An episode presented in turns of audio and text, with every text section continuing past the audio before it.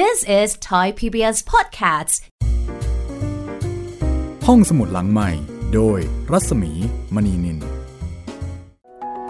สวัสดีค่ะ ต้อนรับคุณผู้ฟังเข้าสู่รายการห้องสมุดหลังใหม่นะคะ กลับมาเจอเจอกันที่นี่วิทยุไทย PBS Digital Radio and Podcast นะคะ สวัสดีคุณจิตรินค่ะ สวัสดีครับพี่หมีครับ วันนี้เราเริ่มต้นเรื่องใหม่แล้วนะคะ โอ้โห หลังจากเราสืบคดีกันมา หลายสัปดาห์เหมือนกันนะพี่ ก็มาพักผ่อนกันสักนิดหนึ่งออกพักผ่อนเลยเหรอครับ กับเทพนิยายโอ้อีกบรรยากาศหนึ่งนะคะโอ้โหนี่จะเป็นเทพนิยายเรื่องแรกเหมือนกันนะครับ ที่ผมอ่าน ใช่ ถ้าไม่นับไซอิ๋วนะพี่อืมอันนั้นอาจจะไม่ได้จัดว่าเป็นเทพนิยายนะคะครับ เทพนิยายนี้เนี่ยเป็นเทพนิยายที่โด่งดังระดับโลกนะคะ คือเทพนิยายกริมอ๋อเคยได้ยินไหมคะ โอ้ใครใครใครน่าจะเคยได้ยินทุกคนนะครับ แต่ว่าอาจจะปนๆกันว่าเอ้ย กริมกับอีศบนี่มันเรื่องเดียวกันหรือเปล่าของอันไหนของกริมอันไหนของอีศบอะไรประมาณนี้ น่าจะอยู่ในกลุ่มกลุ่มเดียวกันว่าเอ่อเป็นนิยายหรือว่าเป็นนิทานสำหรับเด็กทำนองนั้นนะคะครับแล้วก็เป็นเรื่องที่มาจากทางเอ่อมาจากทางตะวันตกครับเทพนิยายกริมเนี่ยจริง ๆแล้วคำว่ากริมในที่นี้ ไม่ได้เกี่ยวข้องอะไรกับเรื่องราวนะคะ อ๋อ เป็นนามสกุลใช่ไหมครับพี่ คือเป็นนามสกุลของคนรวบรวม อืม คือตอนแรกเลยเนี่ย ตอนที่ยังไม่รู้เนี่ยนะ ก็คิดว่าเทพนิยายกริมเนี่ย จะต้องเป็นเรื่องราวเกี่ยวกับคนชื่อกริม อ๋อแบบไอ้ไอ้กริมนี่มันไปทำนู่นทำนี่ ใช่ แต่จริง ๆ แล้วมันคือเทพนิยายของจาคอบลุดวิกกริม แล้วก็วิลเฮล์มคาร์ลกริมนะคะ สองคนเนี่ยก็เป็นพี่น้องกันโอ้ชื่อทรงๆนี้เยอรมันแน่เลยพี่ แน่นอนนะคะครับ เป็นพี่น้องชาวเยอรมันค่ะครับ ทีนี้เนื่องจากว่าสองคนนี้เป็นคนรวบรวมแล้วก็เป็นคนเรียบเรียง มาจากพวกนิทานพื้นบ้านต่างอืมๆคือเขาทำงานทางด้านนี้โดยตรงเลย เป็นคนที่สนใจเรื่องเล่าสนใจนิทานพื้นบ้าน ซึ่งจริง ๆ แต่ละประเทศก็จะมีเรื่องเล่าทำนองนี้ที่เล่ากันปากต่อปากครับ ของไทยเราก็มี มีพวกเอ่อเยอะแยะเยอะแยะมากมายค่ะ แล้วมันก็สะท้อนถึงเอ่อวิธีคิดค่านิยม มุมมองของคนยุคก่อนครับๆหรือบางทีก็เป็นการอธิบายปรากฏการณ์ธรรมชาติที่หาคำตอบไม่ได้ในยุคนั้นอ่าใช่ไหมครับคือแต่ละประเทศเนี่ยก็จะต้องมีเรื่องเล่าที่เล่าสืบต่อกันมา แล้วก็หาที่มาไม่ได้ว่าจริง ๆ แล้วใครเป็นคนแต่ง แต่แค่ทำได้แค่คาดการณ์ บางทีก็ยังคาดการณ์ไม่ได้เลยนะคุณจิตริงครับคือมันเล่าต่อๆกันมาแบบแล้วใครแต่งเนี่ยแล้วบางทีก็มีการแต่งเพิ่ม คือพอเล่าต่อๆกันไปอย่างเงี้ยมันก็กลายเป็นแบบมีหลายเวอร์ชันไง มันก็จะเพี้ยนไปตามการเวลา เหมือนที่เราเคยเล่นเกมไง ครับ เล่นเกมกระซิบอะจากคนนี้ไปถึงอีกคนหนึ่งอีกคนหนึ่งอีกคนหนึ่งปรากฏว่าไปถึงคนสุดท้ายเนี่ยไม่รู้เรื่องโโหละตลกเลยอะขำกันเลยนะจากคะคำว่าไก่กลายเป็นหมู เอออะไรอย่างนั้นนะคะ ครับสำหรับเทพนิยายกริม ฉบับที่จะนำมาเล่าให้ฟังเนี่ยเเป็นฉบับของสำนักพิมพ์ฟรีฟอร์มนะคะ คุณปรวันทรงบัณฑิตเป็นผู้แปลค่ะ ซึ่งทางสำนักพิมพ์ก็บอกว่า เทพนิยายกริมเเป็นเทพนิยายที่สามารถอ่านได้ทั้งเด็กแล้วก็ผู้ใหญ่ แล้วก็เป็นเทพนิยายที่มีผู้คนนิยมอ่าน แล้วก็ยอมรับกันว่ายอดเยี่ยม แล้วก็เป็นผลงานชิ้นเอกนะคะ ของลุดวิกจาคอบลุดวิกกริม แล้วก็วิลเฮล์มคาร์ลกริม เรื่องดังๆ อย่างเช่นซินเดอเรลล่าอืมอันนี้ก็กริมอ่าฮะเจ้าหญิงนิทรา โอ้โห คุ้นไหมคุ้นครับ หนูน้อยหมวกแดง โอ้โห อันนี้คุ้นหนักเลยครับ เจ้าชายกบ เจ้าชายกบ อือฮึสโนไวท์สโนไวท์ครับผม นี่แหละค่ะ มาจากการรวบรวมของสองพี่น้องชาวเยอรมันคู่นี้นะคะ ซึ่งเรื่องราวต่างๆ ก็ได้รับการแปลเป็นภาษาต่างๆ มากมาย กลายเป็นนิทานก่อนนอน เป็นละครเวที เป็นหนังเป็นการ์ตูน โอ้ หลายสื่อค่ะ โดยเฉพาะถ้ายุคยุคผมนี่เกิดมาก็คงโตมากับพวกดิสนีย์อะไรพวกนี้ทำนองนั้นเลยครับ เทพนิยายของสองพี่น้องตระกูลกริมเนี่ย เขาจะเน้นการดำเนินเรื่องที่สนุก ตื่นเต้น ชวนติดตาม แล้วก็มีแง่คิดคมขาย แต่ว่าเออมันพอไปไปเนี่ยอย่างที่บอกมันมีการดัดแปลง ดัดแปลงเรื่องราว แล้วก็มีการเติม เสริม ตัดต่อตามการเวลาทางด้านของสำนักพิมพ์เนี่ยเขาเขียนเอาไว้ใน จากใจสำนักพิมพ์นะคะบอกว่า ตั้งใจจะคัดเลือกผลงานที่มีชื่อเสียงที่สุดของเทพนิยายกริมจำนวน 40 เรื่อง 40 เรื่องค่ะ จากทั้งหมดราวๆ 200 เรื่อง โอ้โหคือเขาคัดอะค่ะ เข้าใจว่าของจริง ๆ นี่มันอย่างที่บอกเนาะมันมีมันมีหลายสำนวนครับเขาเลยคัดมา แล้วก็มีคือคัดเอามาเฉพาะ เฉพาะเรื่องที่อาจจะได้รับการยอมรับว่ามันดีสำหรับเรื่องนั้นๆน่ะสำนวนนั้นๆ เอ้สำนวนในเรื่องนั้นๆ ฟังไม่งงใช่ไหมไม่งงคือแต่ละเรื่องมันอาจจะมีหลายสำนวนเขาก็ไปคัดมาว่า เอ๊ะเรื่องนี้สำนวนที่มันดีที่สุดนี่มันน่าจะเป็นอันไหนยังไง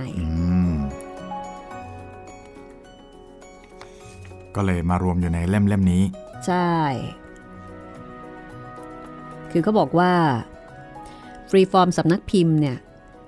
ตั้งใจคัดเลือกผลงานที่มีชื่อเสียงที่สุดของเทพนิยายกริมจำนวน 40 เรื่อง จากทั้งหมดราว 200 เรื่อง หลายเรื่องผู้อ่านคงคุ้นเคยกันดี แต่บางท่านอาจไม่รู้ที่มา ว่าเรื่องราวตามต้นฉบับดั้งเดิมเป็นอย่างไรฟรีฟอร์มสำนักพิมพ์จึงคัดเรื่องเอกเหล่านั้นมาบรรจงแปลตามฉบับดั้งเดิม เพื่อให้เป็นหนังสือสามัญประจำบ้านอ่านกันได้ทุกเพศทุกวัยในครัวเรือน แล้วก็บอกว่า มันมีคำกล่าวนะ ว่าเทพนิยายที่เด็กทุกคนต้องอ่าน ผู้ใหญ่ทุกคนต้องผ่าน เพราะฉะนั้นเรื่องนี้ก็สามารถฟังกันได้นะคะ ทั้งเด็กและก็ทั้งผู้ใหญ่ ในส่วนของคนแปลนะ คนแปลก็บอกว่า พอได้อ่านแล้วก็ได้แปลเนี่ยเขาเห็นว่ามันมีอะไรมากกว่าความสนุกสนาน มันมีมุกตลกร้าย ที่เสียดสี ให้แง่คิด บางเรื่องก็สะท้อนภาพของสังคมยุโรปในยุคโบราณครับ เพราะฉะนั้น พวกเทพนิยายแล้วก็พวกนิทานนี่อย่างที่บอกว่ามันไม่ได้เหมาะสำหรับเด็กอย่างเดียว แต่ว่ามันเป็นเรื่องเล่าที่มันซ่อนการบันทึกอะไรต่ออะไรเอาไว้ด้วย เพราะฉะนั้นก็เป็นเรื่องที่ผู้ใหญ่ก็น่าฟังเช่นเดียวกันนะคะแล้วก็ในส่วนของสองคนพี่น้องจาขอบลุดวิก แล้วก็วินเฮมคาวกริมเนี่ย สองคนนี้นะคะ เกิดเมื่อปีจาขอบลุดวิกกริม คนพี่ในเกิดปี 1785 1785 โอ้โหปีนี้ 2020 เกือบเกือบจะ 300 ปี ใช่ ส่วนเวนเฮมคาวกริมคนน้องเกิดปี 1786 นะคะ ครับทั้งสองคนนี้โดยคร่าวๆเนี่ยเขาสนใจเกี่ยวกับเรื่องราวในอดีต แล้วก็ไปรวบรวม รวบรวมเทพนิยายแล้วก็เรื่องเล่านิทานพื้นบ้านจากที่ต่างๆ คือ เหมือนกับว่า เป็นกึ่งกึ่งงานวิจัยอะ่ะคือแกก็ทำอาชีพนี้เป็นเป็นหลักเป็นแหล่งไปเลย เรื่องการรวบรวมงานงานเขียนงานประพันธ์อะไรพวกนี้ใช่ไหมพี่ เป็นความสนใจครับ เป็นความสนใจจนกระทั่งตอนหลังๆ นี้อาจจะเรียกได้ว่ากลายเป็นอาชีพมั้งคะเดี๋ยวในส่วนของประวัติของสองท่านนี้เนี่ยเดี๋ยวจะนำมาเล่าให้ฟังหลังจากที่เราเล่านิทานเเทพนิยายกริมจบลงแล้วดีไหมดีเลยครับพี่ เดี๋ยวค่อยมาคุยกันในรายละเอียดเนาะว่าสองคนนี้เนี่ยจริง ๆแล้วเขาทำงานอะไร มีอาชีพอะไรอ่าทำไมถึงมารวบรวม เทพนิยายกริมจนกระทั่งเทพนิยายเหล่านี้เนี่ยได้ชื่อว่า เทพนิยายกริม ซึ่งก็มาจากนามสกุลของเขานั่นเองว่ามาจากสองคนพี่น้องตระกูลกริมครับซึ่งเป็นชาวเยอรมันนะคะ ประวัติของเขาก็น่าสนใจไม่น้อยละค่ะ แต่ว่าตอนนี้ เดี๋ยวเราไปฟังเทพนิยายกริมกันก่อนกันละกันนะคะ ครับผม เราจะเล่าแบบไล่เรียงไปเลยสำหรับเรื่องแรกเนี่ยชื่อเรื่องว่า เจ้าสาวของกระต่าย The Rabbit Bride เพราะฉะนั้นช่วงเวลานี้นะคะก็จะเป็นช่วงเวลาของจินตนาการของเทพนิยาย หรืออาจจะเรียกได้ว่านิทานตำนานอะไรก็ว่ากันไปนะคะ สามารถที่จะชวนเด็กๆ มานั่งฟังด้วยได้ โอ้น่าชวนให้ฟังเป็นอย่างนะยิ่งครับ หรือถ้าเกิดไม่อย่างนั้นเนี่ย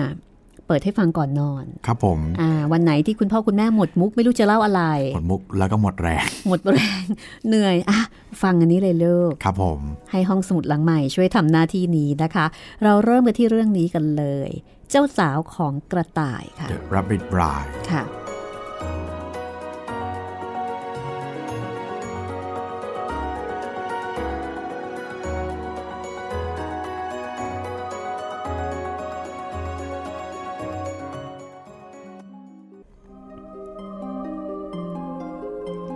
ครั้งหนึ่ง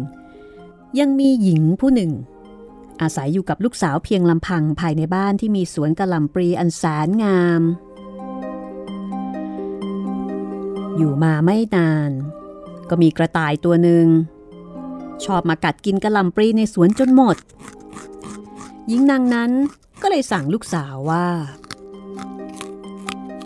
เจ้าจงเข้าไปในสวน แล้วก็ไล่กระต่ายไปให้หมดนะ ชิวชิวอย่ามากินกระหล่ำปลีของเราจนหมดสิเจ้ากระต่ายน้อย มานี่เธอสาวน้อย มานั่งบนหางของฉัน ฉันจะพาเธอไปยังรังของฉันนะ เจ้ากระต่ายน้อยพูด แต่สาวน้อยก็ไม่ได้ทำตามที่เจ้ากระต่ายชวน วันต่อมา เจ้ากระต่ายก็กลับมาอีก แล้วก็กัดกินกระหล่ำปลีในสวนจนหมด จนหญิงนางนั้นต้องสั่งลูกสาวว่า นี่เจ้าจงเข้าไปในสวน แล้วก็ไล่เจ้ากระต่ายไปซะ ชิวชิวไปเดี๋ยวนี้นะ อย่ามากินกระหล่ำปลีของเราจนหมดสิเจ้ากระต่ายน้อย มานี่เธอสาวน้อย มานั่งบนหางของฉัน ฉันจะพาเธอไปยังรังของฉันนะ แต่ทว่าสาวน้อยก็ไม่ได้ทำตามที่เจ้ากระต่ายชวนอีก ไม่นานนัก เจ้ากระต่ายก็กลับมาอีกเป็นครั้งที่สามมันกัดกินกระลำปลีในสวนจนหมด หญิงนางนั้นก็สั่งลูกสาวเหมือนเดิม เจ้าจงเข้าไปในสวน แล้วไล่เจ้ากระต่ายไปซะ ชิวชิวไป อย่ามากินกระหล่ำปลีของเราจนหมดสิเจ้ากระต่ายน้อย มานี่เธอสาวน้อย มานั่งบนหางของฉัน ฉันจะพาเธอไปยังรังของฉันนะ ทันใดนั้น สาวน้อยก็ขึ้นไปนั่งบนหางของเจ้ากระต่าย แล้วมันก็พาเธอกลับไปยังรังของมัน เอาละเจ้าจงจัดเตรียมงาน และหุงรำข้าวกับกระหล่ำปีไว้นะ ข้าจะออกไปเชิญแขกมางานแต่งงานของเรา ไม่นานนัก แขกทั้งหลายก็มารวมตัวกัน แขกทั้งหมด คือกระต่ายป่า โดยมีอีกาจะเป็นผู้ทำพิธีแต่งงานให้ สุนัขจิ้งจอกมาเป็นนายทะเบียน แล้วก็มีแท่นที่จะใช้ในการทำพิธีวางอยู่ใต้สายรุง้ง แต่สาวน้อยกลับรู้สึกเศร้าใจ แล้วก็โดดเดี่ยวเหลือเกิน ลุกขึ้น ลุกขึ้น แขกที่มางานแต่งของเรากำลังสนุกสนานกันทุกคนเลยนะ แต่เจ้าสาวกลับร่ำไห้แล้วก็ไม่พูดอะไร เจ้ากระต่ายจึงกระโดดออกไป และไม่นานก็กลับมาใหม่ ลุกขึ้น ลุกขึ้นแขกในงานแต่งกำลังรอเราอยู่นะ แต่เจ้าสาวก็ไม่ยอมพูดอะไรอีก เจ้ากระต่ายก็กระโดดออกไป พอเจ้ากระต่ายกระโดดออกไป สาวน้อยก็ไปหาฟางมาทำเป็นหุ่น จับหุ่นฟางตัวนั้นแต่งตัวด้วยชุดของเธอทาปากหุ่นด้วยสีแดง แล้วก็วางหุ่นฟางเอาไว้หน้าหม้อ เสมือนว่า กำลังเฝ้าดูหม้อรำข้าวนั้นอยู่ แล้วเธอก็หนีกลับบ้านไป หนีกลับไปหาแม่ เมื่อเจ้ากระต่ายกลับมาอีกครั้งหนึ่ง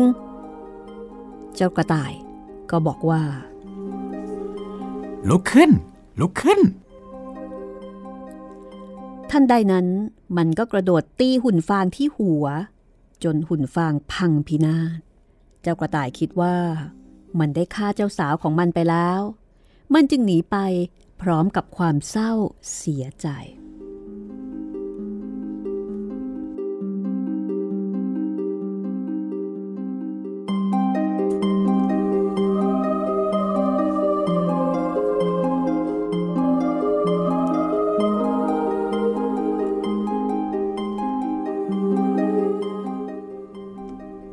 เรื่องที่หนึ่งนะคะ เจ้าสาวของกระต่าย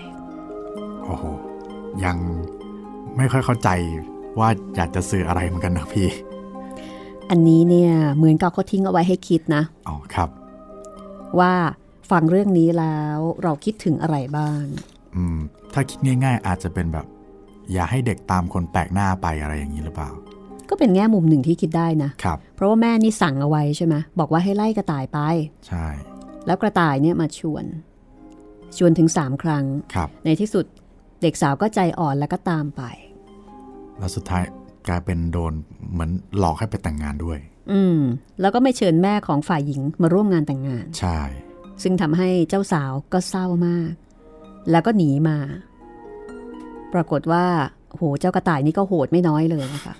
ตีหุ่นฟางที่หัวเลยนะพี่ แล้วถ้าเกิดเป็นคนอยู่จริง ๆ เนี่ยจะเป็นยังไงโอ้คงบาดเจ็บกันพอสมควร จริง ๆ เรื่องนี้นี่เหมือนกับมันเป็นสัญลักษณ์มันตีความได้หลากหลายมากเลยไปถึงครับเรื่องของความรุนแรง เรื่องของความรักที่ใช้เวลาศึกษากันไม่นาน แล้วก็ใช่แต่งงานกัน เรื่องของการอ่าไม่ฟังไม่ฟังเสียงคำเตือนของพ่อแม่คือมันตีความได้เยอะมากครับ ก็มีพื้นที่การตีความที่เป็นอิสระนะคะ ซึ่งตรงนี้พ่อแม่สามารถที่จะใช้เป็นประเด็นในการพูดคุยกับลูกได้ครับผมอ่าให้ลูกลองค้นหาประเด็นที่ได้จากการฟังก็สนุกดีค่ะ เพราะว่ายุคนี้สมัยนี้นะคะเอ่อเขาจะเน้นว่าเวลาเล่าเรื่องให้ลูกฟัง เวลาที่เรื่องจบแล้วเนี่ยจะไม่บอกว่านิทานเรื่องนี้สอนให้รู้ว่าอ่าให้ต้องให้เด็กไปคิดคำนวณทบทวนเองนิดหน่อย ให้เด็กลองคิดเองครับเพ ราะอะไรก็ตามที่เขาคิดเองแล้วเขามีส่วนร่วม แล้วมันมาจากตัวเขา เขาจะเชื่อมัน แล้วมันจะมีผลต่อ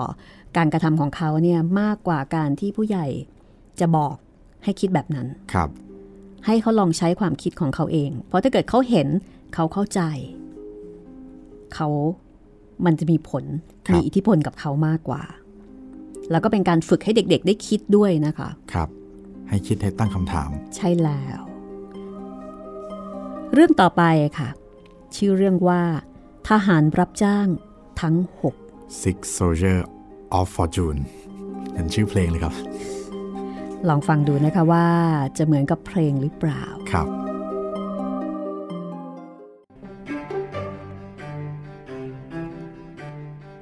ครั้งหนึ่ง ยังมีกรรมกรผู้ซึ่งเป็นที่รู้จักกันดี ว่าสามารถทำงานรับจ้างทั่วไปได้ทุกอย่าง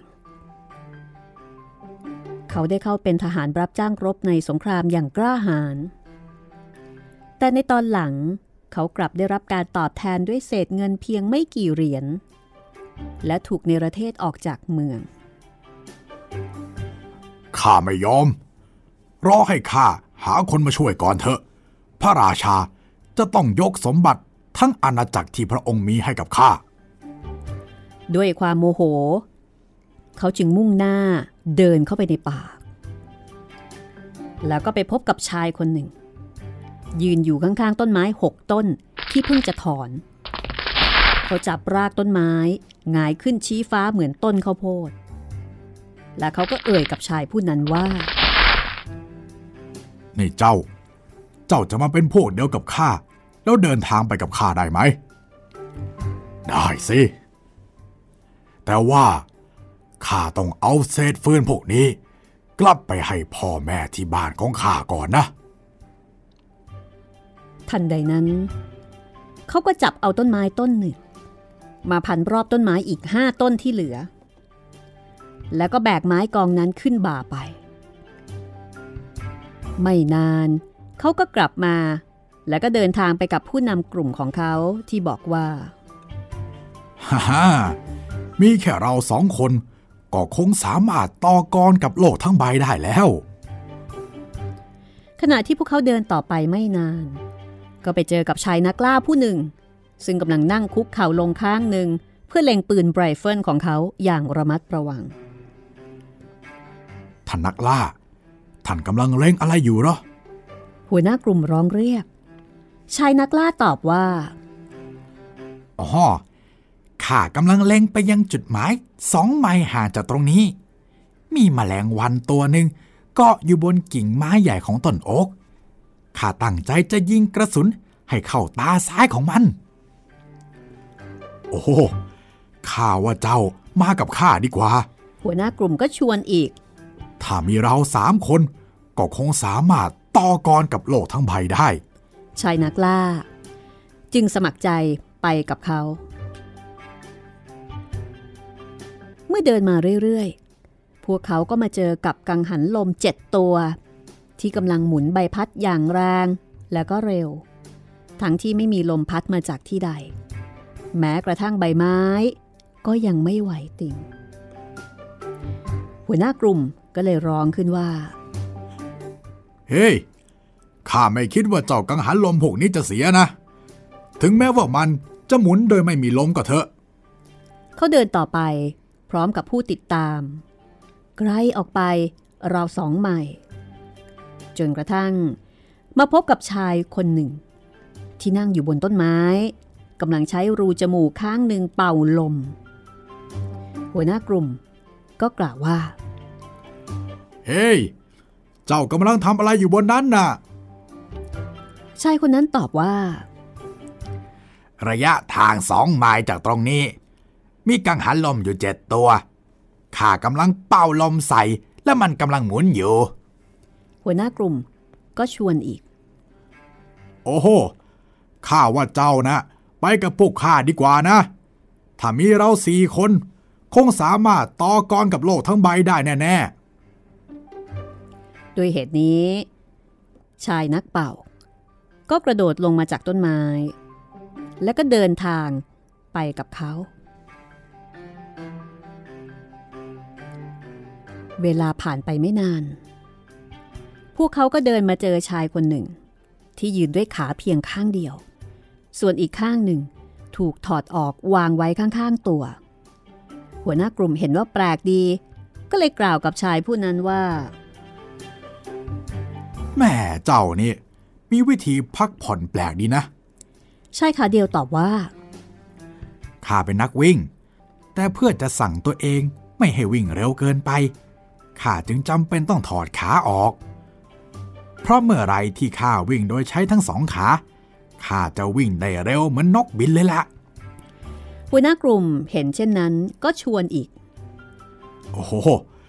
ข้าว่าเจ้ามากับข้าดีกว่า ถ้ามีเราห้าคนก็คงต่อกรกับโลกทั้งใบได้แน่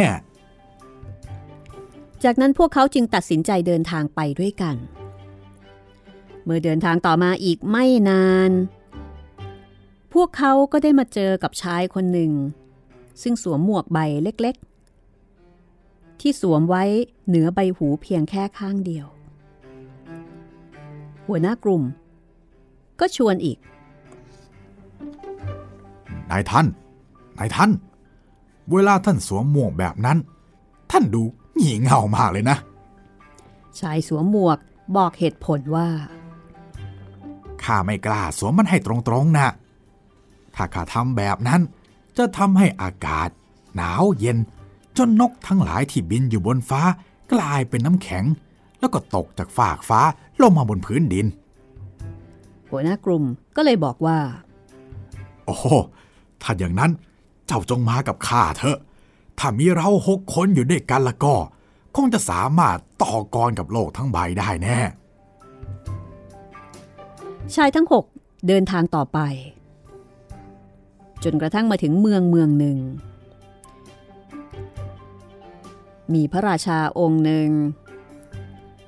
แล้วก็เป็นที่รู้กันทั่วไป ว่าหากใครสามารถวิ่งแข่งชนะพระธิดาของพระราชา ก็จะได้เป็นพระสวามีของนางทันที แต่ถ้าผู้ใดแพ้จะต้องถูกตัดหัวในการต่อรองครั้งนี้ ชายผู้เป็นหัวหน้ากลุ่ม ก็เดินเข้าไปบอก ว่าคนของเขาจะลงแข่งขันด้วย เอาละ ชีวิตของชายผู้นั้น ถือเป็นตัวประกันแล้วนะ และถ้าเขาแพ้ หัวของเขาและของเจ้าก็ต้องลุดจากบาด้วย เมื่อทุกคนเห็นด้วยและตกลงตามนั้น หัวหน้ากลุ่มก็เรียกชายนักวิ่งมา แล้วก็เอาขาที่สองสวมให้กับเขา เอาละ จงฟังให้ดีนะ เจ้าจงเอาชัยชนะมาให้พวกเราให้ได้ กติกามีอยู่ว่า ใครก็ตาม ที่สามารถนำน้ำจากลำธารที่อยู่ไกลแสนไกล กลับมาได้ก่อนเป็นคนแรก จะถือว่าเป็นผู้ชนะ ตอนนี้ทั้งเจ้าหญิงและนักวิ่งต่างมีเหยือกคนละใบทั้งคู่ออกตัวในเวลาเดียวกัน แต่เพียงแค่ชั่วพริบตา เมื่อเจ้าหญิงวิ่งไปได้แค่ระยะทางสั้นๆ ชายนักวิ่งก็วิ่งแซงนางไปอย่างรวดเร็วราวกับลมพัด ไม่นาน เขาก็วิ่งไปถึงลำธารเติมน้ำลงเหยือก แล้วก็วิ่งกลับมา ขณะที่วิ่งมาได้เพียงครึ่งทาง เขาก็เริ่มเหนื่อยล้า จึงวางเหยือกน้ำลง เขานอนแผ่ลงกับพื้น เพื่อที่จะหลับเอาแรง แต่เพื่อที่จะสั่งให้ตัวเองตื่นขึ้นอย่างรวดเร็วอีกครั้ง เขาคิดว่าเขาไม่ควรจะนอนบนพื้นที่นุ่มเกินไป จึงหันไปหยิบเอาหัวกะโหลกม้า ซึ่งวางอยู่ใกล้ๆ มารองหัวแทนหมอน ในเวลาใกล้เคียงกัน เจ้าหญิงซึ่งได้ชื่อว่าเป็นนักวิ่งชั้นเยี่ยมขณะที่ว่าสามารถเอาชนะผู้ชายธรรมดาธรรมดาได้สบายนั้น ก็วิ่งมาถึงลำธาร แล้วก็เติมน้ำใส่เหยือกของตัวเอง ขณะที่นางกำลังจะวิ่งกลับไปอย่างรีบเร่ง ก็พลันเหลือไปเห็นชายนักวิ่งกำลังนอนเคลิ้มหลับอยู่ วันนี้เป็นวันของข้าละ นางกล่าวด้วยความดีใจ แล้วก็เทน้ำในเหยือกของนักวิ่งออกจนหมด จากนั้นก็รีบมุ่งหน้ากลับ ตอนนี้ น้ำในเหยือกถูกเททิ้งไปจนหมดแล้ว แต่ยังโชคดี ที่ชายนักล่ายืนอยู่บนกำแพงปราศาสตร์ด้วยสายตาอันเฉียบคม เขาสามารถเห็นทุกสิ่งทุกอย่างที่เกิดขึ้น เราจะไม่ยอมให้พระธิดาทำเช่นนั้น เขาพูดแล้วก็ยกปืนไรเฟิลขึ้นเล็ง เขาเล็งเพื่อยิงไปที่หัวกะโหลกม้า ซึ่งอยู่ใต้หัวของชายนักวิ่ง โดยตั้งใจที่จะไม่ทำให้เกิดอันตรายใด ๆ กับเขา ทันใดนั้นนักวิ่งก็สะดุ้งตื่น พร้อมกับกระโดดขึ้นยืนทันที เมื่อหันไปดูก็พบว่าเหยือกน้ำของตัวเองว่างเปล่า และเจ้าหญิงก็วิ่งไปไกลแล้ว แต่ถึงกระนั้นเขาก็ไม่ได้เสียกำลังใจ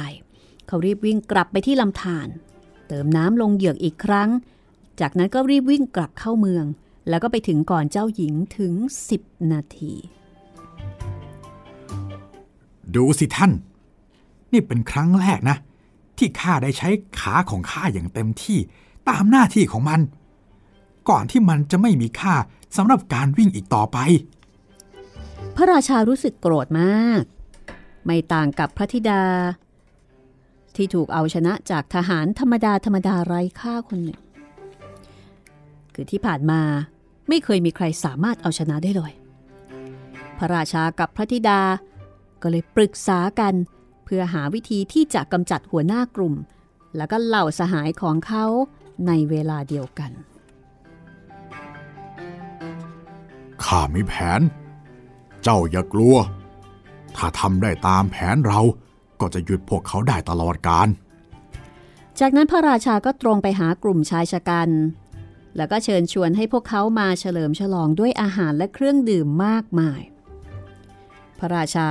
นำพาพวกเขาไปยังห้องห้องหนึ่งที่มีพื้นเป็นแผ่นเหล็ก ประตูก็เป็นเหล็ก หน้าต่างก็มีกรอบและก็กรอนเป็นเหล็ก ในห้องนั้น มีโต๊ะตัวหนึ่ง โต๊ะตัวนี้เต็มไปด้วยอาหารหรูหราราคาแพงวางอยู่ เอาละพวกเจ้า จงเข้าไปในนั้นเถิด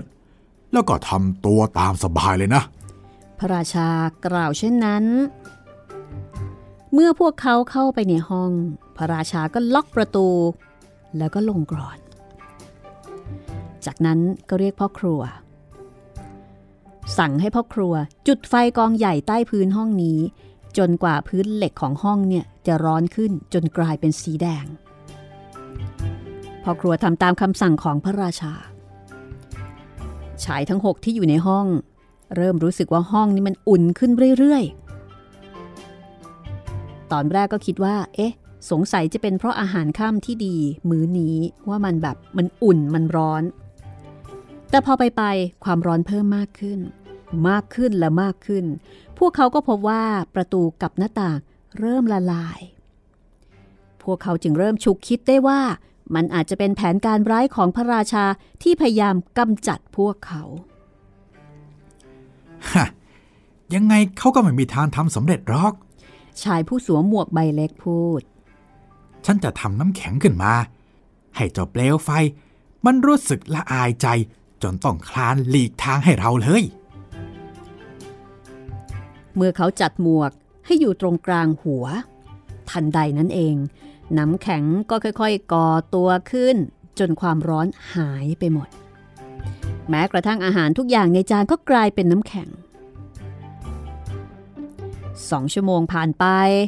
พระราชาคิดว่า เหล่าชายชะกันทั้งหกคงถูกทำลายด้วยความร้อนจนหมดสิ้นแล้ว พระองค์ก็เปิดประตูออก ก้าวเข้ามาเพื่อดูผลงานตัวเอง แต่ทันทีที่ประตูอ้าออก เขาก็พบว่า ชายทั้งหกยังปลอดภัยดีอยู่ และยังบอกด้วยว่า พร้อมแล้วที่จะออกไปข้างนอกเพื่อที่จะได้อุ่นขึ้น เนื่องจากตอนนั้นในห้องหนาวมาก และอาหารก็กลายเป็นน้ำแข็งไปหมด ด้วยความโกรธ พระราชาจึงเดินไปหาพ่อครัว แล้วก็ตำหนิอย่างรุนแรง แล้วก็ถามพ่อครัวว่าทำไมจึงไม่ยอมทำตามคำสั่งเออมันร้อนมากแล้วนะพะยะค่ะ ถ้าไม่เชื่อ พระองค์ก็ถอดพระเนตรด้วยตัวเองสิพะยะค่ะพ่อครัวตอบ แล้วก็เมื่อพระราชาหันไป ก็เห็นกองไฟกองเมื่อหือมากำลังลุกไหม้ อยู่ใต้พื้นห้องเหล็ก พระราชาจึงคิดได้ว่า พระองค์คงกำจัดชายหนุ่มทั้งหกด้วยวิธีนี้ไม่ได้แน่ๆ พระองค์ก็เลยเริ่มแผนการใหม่ โดยการเข้าไปเจรจากับหัวหน้ากลุ่มว่า ถ้าเจ้ายอมแพ้ให้กับลูกสาวข้าและยอมรับทองคำเป็นของรางวัลแทน เจ้าจะเอาทองคำไปเท่าไรก็ได้ตามที่เจ้าต้องการ จริงหรือฝบาทถ้าอย่างนั้นข้าจะขอทองคำมากเท่าที่คนของข้าขนไปได้กันแล้วกัน และข้าก็จะยอมแพ้ต่อลูกสาวของท่าน พระราชาตอบตกลง แล้วอนุญาตให้พวกเขากลับมาเพื่อขนทองคำได้ในอีก 15 วัน เมื่อเป็นดังนั้น ชายหนุ่มก็เรียกช่างตัดเสื้อที่มีทั้งหมดในอาณาจักรให้มารวมตัวกันเพื่อเย็บถุงผ้า โดยให้เวลาพวกเขา 15 วัน เมื่อเย็บถุงผ้าเสร็จเรียบร้อยชายหนุ่มผู้แข็งแกร่ง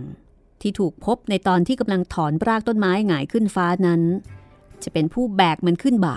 แล้วก็เดินทางไปหาพระราชา เมื่อเขาเดินทางไปถึง พระราชาก็ถามว่า ไอ้หนุ่มผู้นี้เป็นใครกัน ถึงได้มาแบกหอของใหญ่เท่าบ้านขึ้นบาได้ พระราชาเริ่มหวั่นใจ ว่าเจ้าพวกนี้จะเอาทองไปได้มากเท่าไหร่กันนี่ ไม่นานนัก ทองคำจำนวน 6 ตันที่ถูกลากเข้ามาด้วยชายชะกัน 16 คน ก็ถูกเขาโกยใส่ถุงผ้าด้วยมือเพียงข้างเดียว จากนั้นชายหนุ่มก็บอกว่า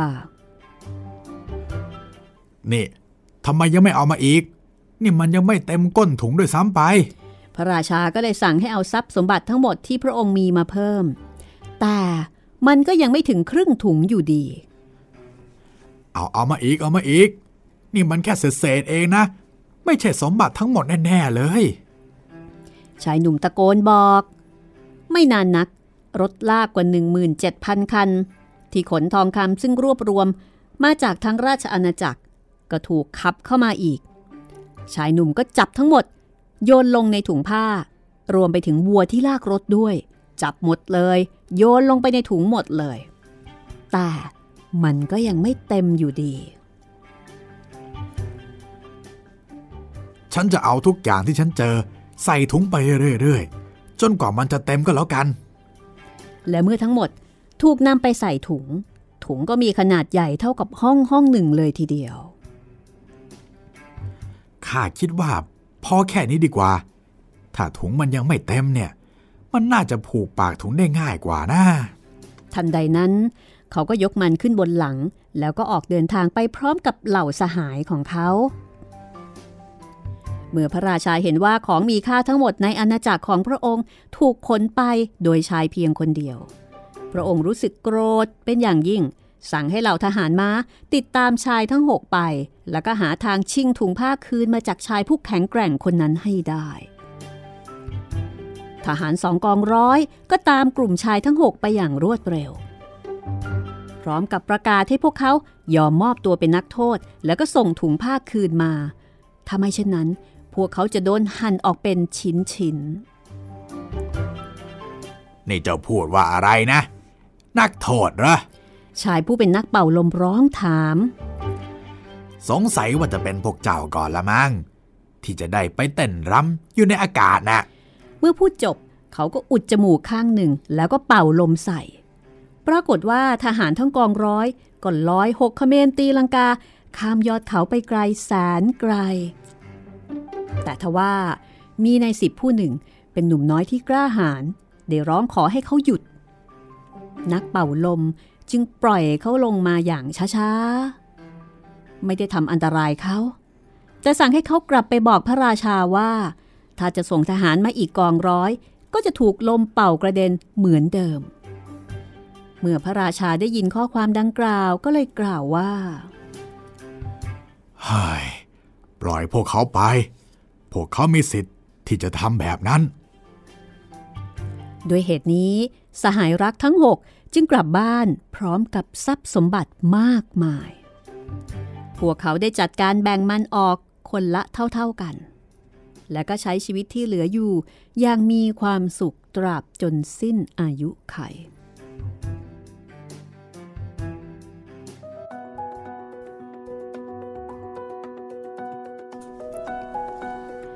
บไปแล้วสองเรื่องนะคะ เดี๋ยวเราพักสักครู่ค่ะ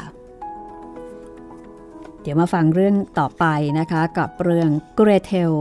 ผู้ปราดเปรื่อง เคยได้ยินไหมคะเรื่องนี้โอ้เคยได้ยินเป็นอีกเกรเทลนะครับ เป็นเกรเทลที่ติดอยู่ในบ้านขนมอืแต่ไม่รู้ว่าจะเป็นคนเดียวกันหรือเปล่า อืมแล้วก็หลังจากนั้นนะคะ จะเป็นเรื่องการตายของแม่ไก่โอ้โหน่าจะได้นะคะสองเรื่องนี้กับเวลาที่เหลือของเราช่วงหน้าค่ะ ครับผม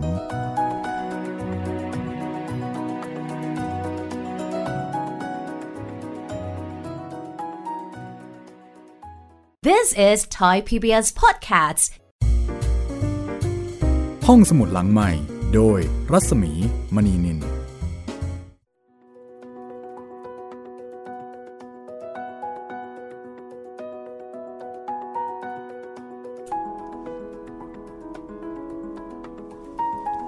เข้าสู่ช่วงที่2นะคะ ของห้องสมุดหลังใหม่กับการเริ่มต้นเรื่องใหม่เทพนิยายกริมค่ะ จากการจัดพิมพ์ ของสำนักพิมพ์ฟรีฟอร์มนะคะ ก็รวบรวมเอาไว้ให้ได้อ่านกันเป็นเทพนิยายที่อาจจะเรียกได้ว่า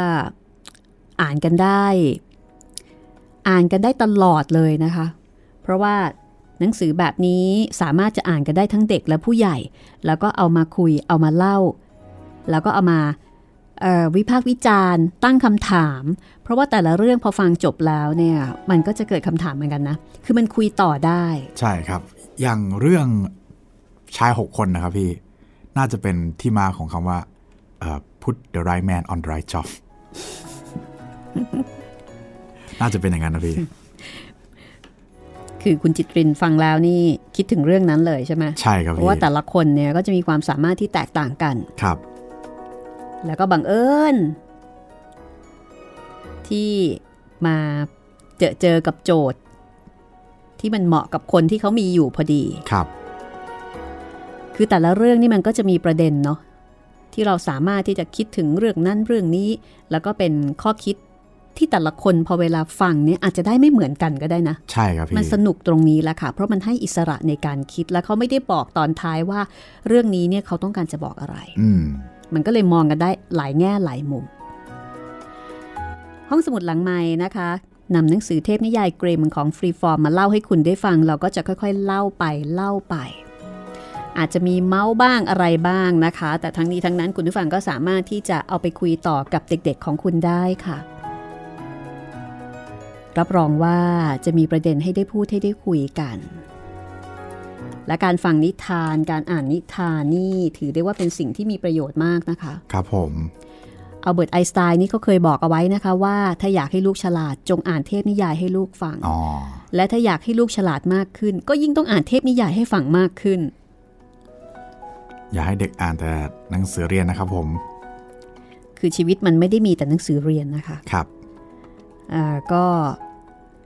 เทพนิยายเนี่ยมันช่วยสร้างจินตนาการ แล้วก็ส่งเสริมให้ ให้คนตั้งคำถาม ฝึกให้คิด หาแง่มุมใหม่ ๆ มีอิสระในการคิดค่ะครับ แล้วก็เอามาเป็นประเด็นในการพูดคุยร่วมกัน ก็จะช่วยเสริมสร้างความสัมพันธ์ในครอบครัวอีกอีกทางหนึ่งด้วยนะคะแต่ที่ว่านี่ก็ไม่ได้ให้ไม่อ่านหนังสือเรียนเลยนะครับ ยังไงก็ต้องอ่านนะครับ อ่านไปสอบนะครับผม ตอนเด็กๆนี่นะ เบื่อหนังสือเรียนมากเลยครับ เวลาเวลาที่จะหาทางอ่านการ์ตูนเนี่ย พี่จะเอาการ์ตูนเอาไว้ข้างใน แล้วเอาหนังสือเรียนไว้ข้างเหนมือนอกผมเลยแล้วพอเวลาแม่เดินมาก็ยกปกให้สูงอ๋อๆแต่จริงๆข้างในอะสอดคือไส้การ์ตูนสอดไส้แม่ก็จะอ้อเบาใจ ลูกเรานี่ฉันตั้งใจเรียนเหลือเกิน อ่านหนังสือเรียนตลอดเวลาแหมผมเคยโดนจับได้เลยครับหลังๆผมเลยเปลี่ยนเป็นแบบพอแม่มาผมจะเปลี่ยนหน้าแล้วพับหนังสือการ์ตูนไปอยู่อีกหน้าหนึ่ง เป็นความสนุกของเด็กๆนะคะครับ แต่ว่าอย่างไรก็ตามเราก็ต้องรับผิดชอบตัวเอง พอถึงเวลาใกล้สอบก็ต้องหาวิธีหาทางว่าเอ๊ะทำยังไงนะที่จะอ่านได้ทันครับอะตอนนี้เดี๋ยวเราไปฟังเกรเทลผู้ปราดเปรื่องกันเลยกันละกันนะครัคะบผมอาจจะได้สักเรื่องหนึ่ง Clever g r e t e l ครับ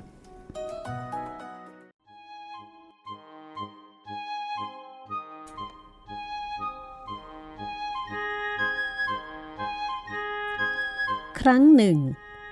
มีแม่ครัว ชื่อว่าเกรเทล เธอชอบสวมรองเท้าส้นสีแดง เมื่อเธอเดินไปไหนมาไหนด้วยรองเท้าคู่นี้ เธอจะรู้สึกดี รู้สึกว่าได้สูดอากาศบริสุทธิ์ รู้สึกดีกับตัวเองมาก และเมื่อเธอกลับบ้าน เธอก็จะดื่มไวน์เพื่อสร้างความสดชื่น แล้วก็เพื่อเป็นการเรียกน้ำย่อยให้กับตัวเอง ธอจะกินอาหารเฉพาะส่วนที่ดีที่สุดที่เธอได้ปรุงมัน จนกระทั่งเธอพึงพอใจ ในฐานะแม่ครัว เราจะต้องรู้ว่า อาหารแต่ละอย่างมีรสชาติยังไง วันหนึ่ง เจ้านายได้บอกกับเกรเทลว่านี่เกรเทล เย็นนี้จะมีแขกมา เจ้าจงเตรียมเป็ดไว้สักคู่หนึ่งนะ แน่นอนค่ะท่าน ฉันจะทำตามที่ท่านสั่ง เกรเทล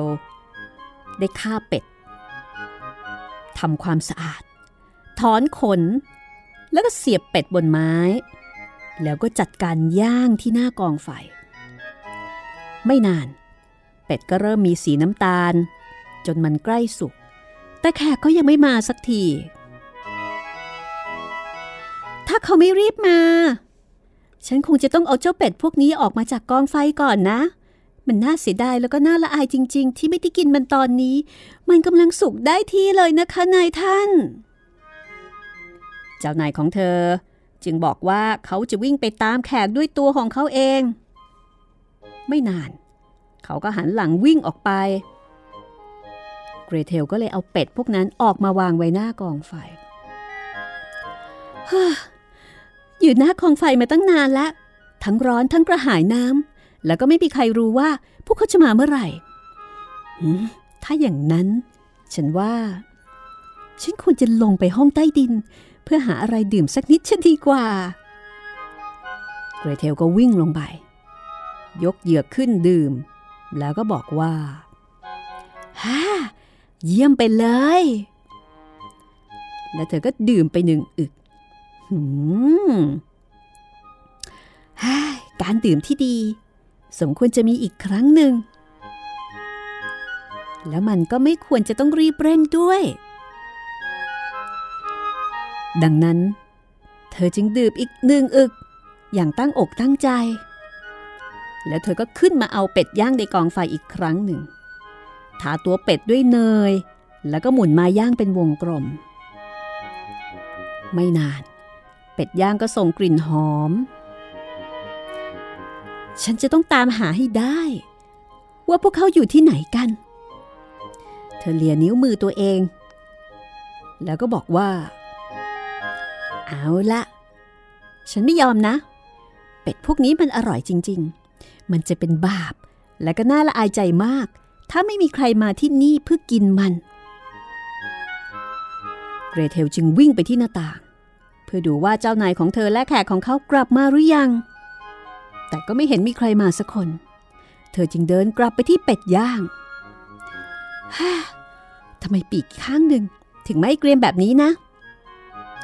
ฉันควรจะกินมันซะ จะได้ไม่มีใครเห็น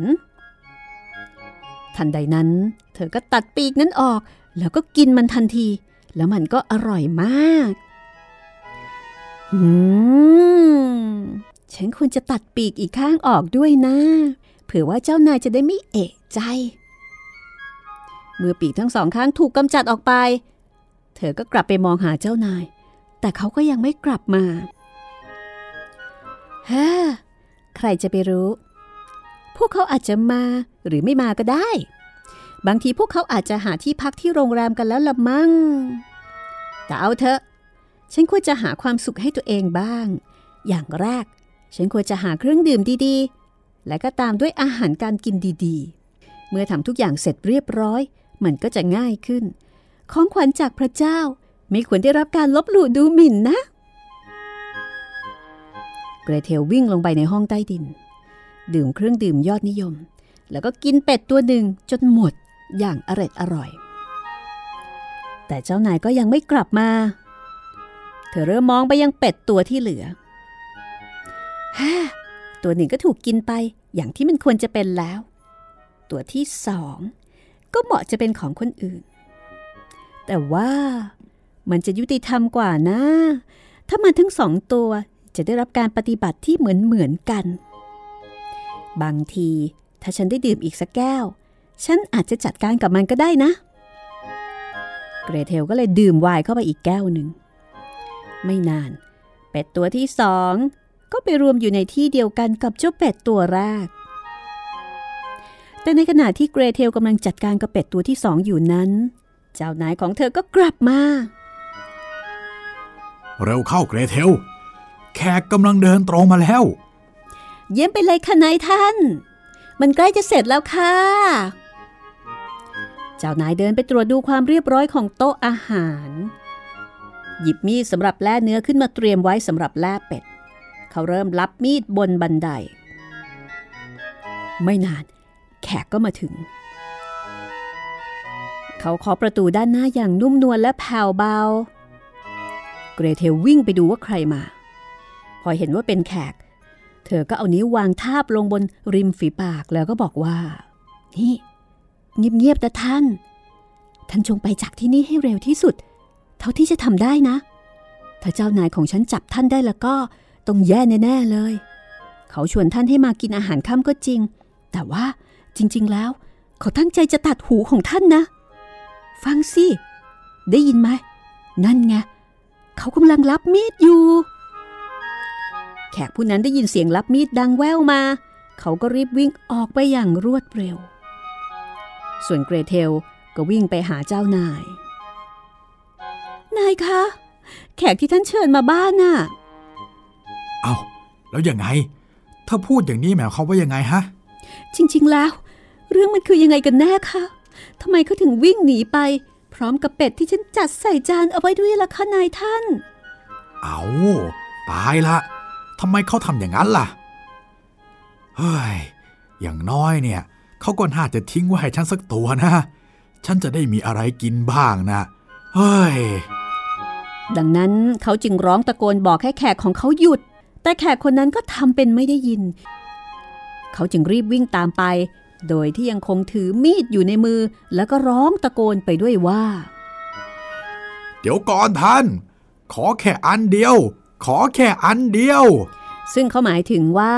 เขาอยากให้แขกเอาเป็ดมาคืนเขาสักตัวหนึ่งไม่ใช่เอาไปทั้งสองตัว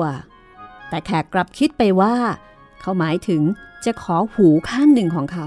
แขกก็เลยวิ่งเร็วกว่าเดิมเพื่อที่จะได้กลับถึงบ้าน โดยที่หูทั้งสองของเขายังคงปลอดภัยอยู่ครบเหมือนเดิม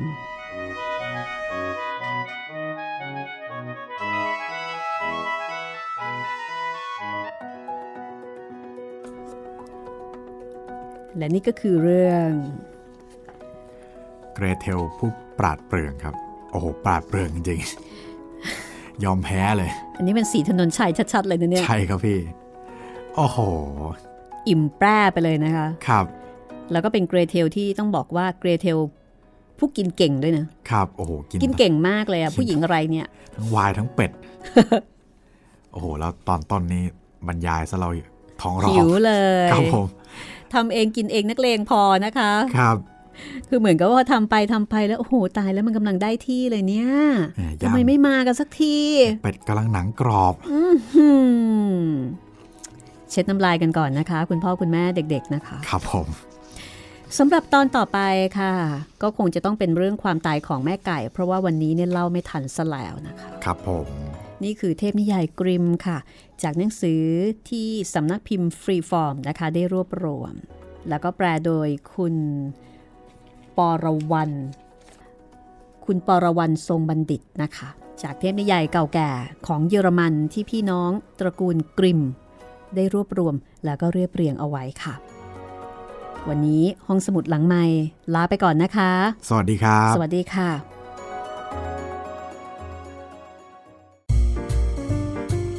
ห้องสมุดหลังใหม่ โดยรัศมีมณีนิน This is Thai PBS Podcasts.